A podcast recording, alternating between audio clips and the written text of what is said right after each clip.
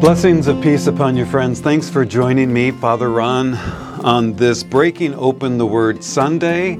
Our gospel, the 20, no, the 14th chapter of John, verses 23, or verse 23. Jesus answered them, Those who love me will keep my word, and my Father will love them, and we will come to them and make our home with them. Whoever does not love me does not keep my word. The Gospel of the Lord. Praise to you, Lord Jesus Christ. Folks, thanks for joining me today. What a great gospel, isn't it?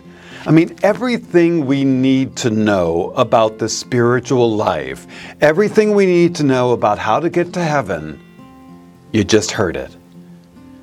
How do we prove our love for Jesus? By keeping His Word, by putting into practice what Jesus taught us. How can we know and feel Jesus closer to us in our lives?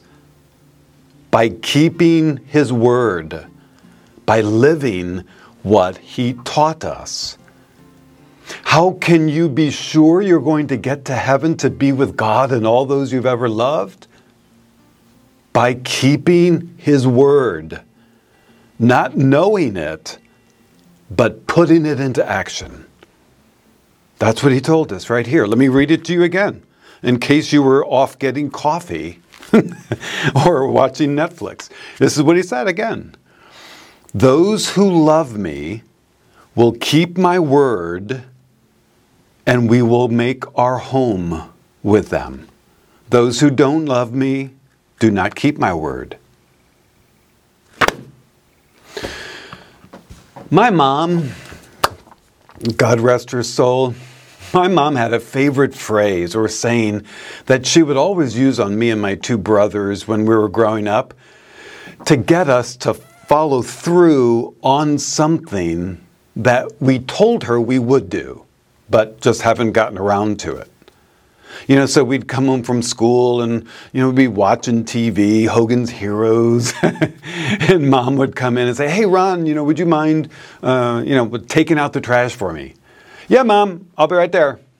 And then I'd get into the Hogan's Heroes and I forget. She'd come back 15 minutes later, Ron, I thought you said you were going to take this trash out. It's still here. Mom, Gosh, I am. I said I would. I'll do it, right? I'd take a pill. I would never say that. I'd be dead. But uh, then I'd get lost in the TV, and then she'd come back in third time. Ronald James Hoy. and whenever she used our full name, we knew we were in trouble. I thought you said you were taking this trash out. Yeah, Mom, I am. I love you so much. Trying to get out of trouble. and then she'd say it. Oh, yeah? Yeah, you said you're going to take it out? Well, you know what? Actions speak louder than words, young man. Actions speak louder than words. Ugh. She'd wag that finger. She would always use that saying. I'd have nightmares, actually, good nightmares, of her finger falling off. but actions speak louder than words. And as I grew up, I realized my mom didn't come up with that. That's not her thing. 2,000 years ago, Jesus all but used that same phrase as he went about teaching. Actions speak louder than words. And one of the most striking examples of this, when Jesus, you know, remember when Jesus turns to Peter and asked him out of nowhere the most startling of questions Peter, do you love me? And taken back and kind of surprised, I'm sure, as any of us would be, Peter responds, Yes, Lord, I love you. And truly meaning every word of that sentence, I'm sure. And then Jesus responds, Remember, then feed my sheep. And then Jesus asks him again, Peter, do you love me? And this time Peter responds more emphatically, Yes, Lord, I do love you. With all my heart, I love you. And then Jesus says again, Then feed my sheep. A few seconds later, Jesus asked them same question, in the same question, and this time Peter a little hurt, thinking that maybe Jesus didn't believe him. He says boldly, "Lord, Lord, you know everything. You know I love you. Why do you keep asking me this?" And once again Jesus tells him, "Then do what I've asked you to do. Then live the rest of your life in the same manner You've seen me live mine. Feed my sheep. In other words, he's telling Peter actions speak louder than words. Love, in other words, it's not a feeling or a sentiment or a beautiful song, but an action, a, a choice a commitment of oneself to the greatest and most noble of all things. And today's gospel, Jesus drives that point home yet again. But this time, it's much more direct than when he was with Peter. You know, let me read it to you again. Those who love me will keep my word and I will remain in them. You notice Jesus doesn't say, if you love me, you will go to adoration once a week. Or he doesn't say, you will go to Bible study if you truly love me. Or tithe 10% of your income, or wear a cross around your neck, and you know, on and on. Not that any of those things are not important, of course. But all of them, and, and so much more, are things to help us stay turned and tethered to Jesus and to do the very thing He asks us to do, the only thing He asks us to do live His Word, to conform our lives to His to build and make real and present the kingdom of God right here and right now. And, folks, here's the best part we don't have to figure out what that word is. That's so important. That proves our love for Him. It's called uh, the Bible, sacred scripture, the good news. You know, that leather bound book that's, you know, covered in dust on your bookshelf. That word.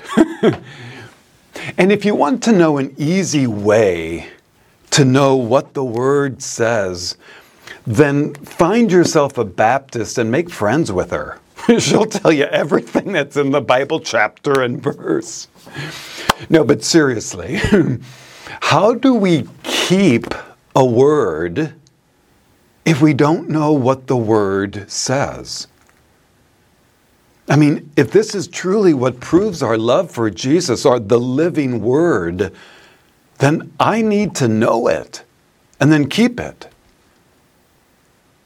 So, friends, let's do something about that together this week and beyond. Okay, we're moving kind of towards the end of the Easter season into ordinary time. A great time to just get to know the Word more, to consume it into ourselves. Not just the highlights, you know, oh, love your enemies, the Word says, and that's all true. But there's so much more. So let's do that. And there's any number of ways, you know. Uh, you know, the first way, grab the Bible and just start reading it from page one to the end. Another option, access some online resources. You know, there's tons of them. And maybe you've heard of The Bible in a Year. It's by Father Michael Schmitz. You know, it's through, I think, Ascension Press. But Google that. It's a great, it's a great uh, program. Over the course of the year, kind of opens up and talks about the Bible. It's great. Or if you're not into that, or the computer kind of freaks you out, um, how about a book? There's lots of great books, not just this book.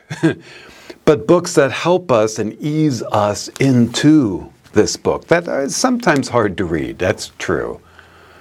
If you're looking for a suggestion, one of my brother priests, Father uh, Oscar Lukefahr, wrote a really great, easy to read book on the Bible. I'll put it in the notes um, on our podcast app. And it's called, uh, a minute, hold on. Hold on. What is it called? It's called the Bible, something about the Bible. Sorry. but uh, I've read it like two or three times. It's so wonderful. And in fact, we have it as a PDF. So I'll somehow get it to you where you can download. I'll put it in the in the app blog and a link and you can download the PDF. The book will be free that way. Otherwise, you can you can get it uh, through us. Um, but anyway, in the end, it doesn't matter what. Folks, just something you might do to know this word better so that we can keep it better. And in so doing, truly showing and proving our love for Jesus. Because as a wise woman once told me, you say that you love Jesus with all your heart?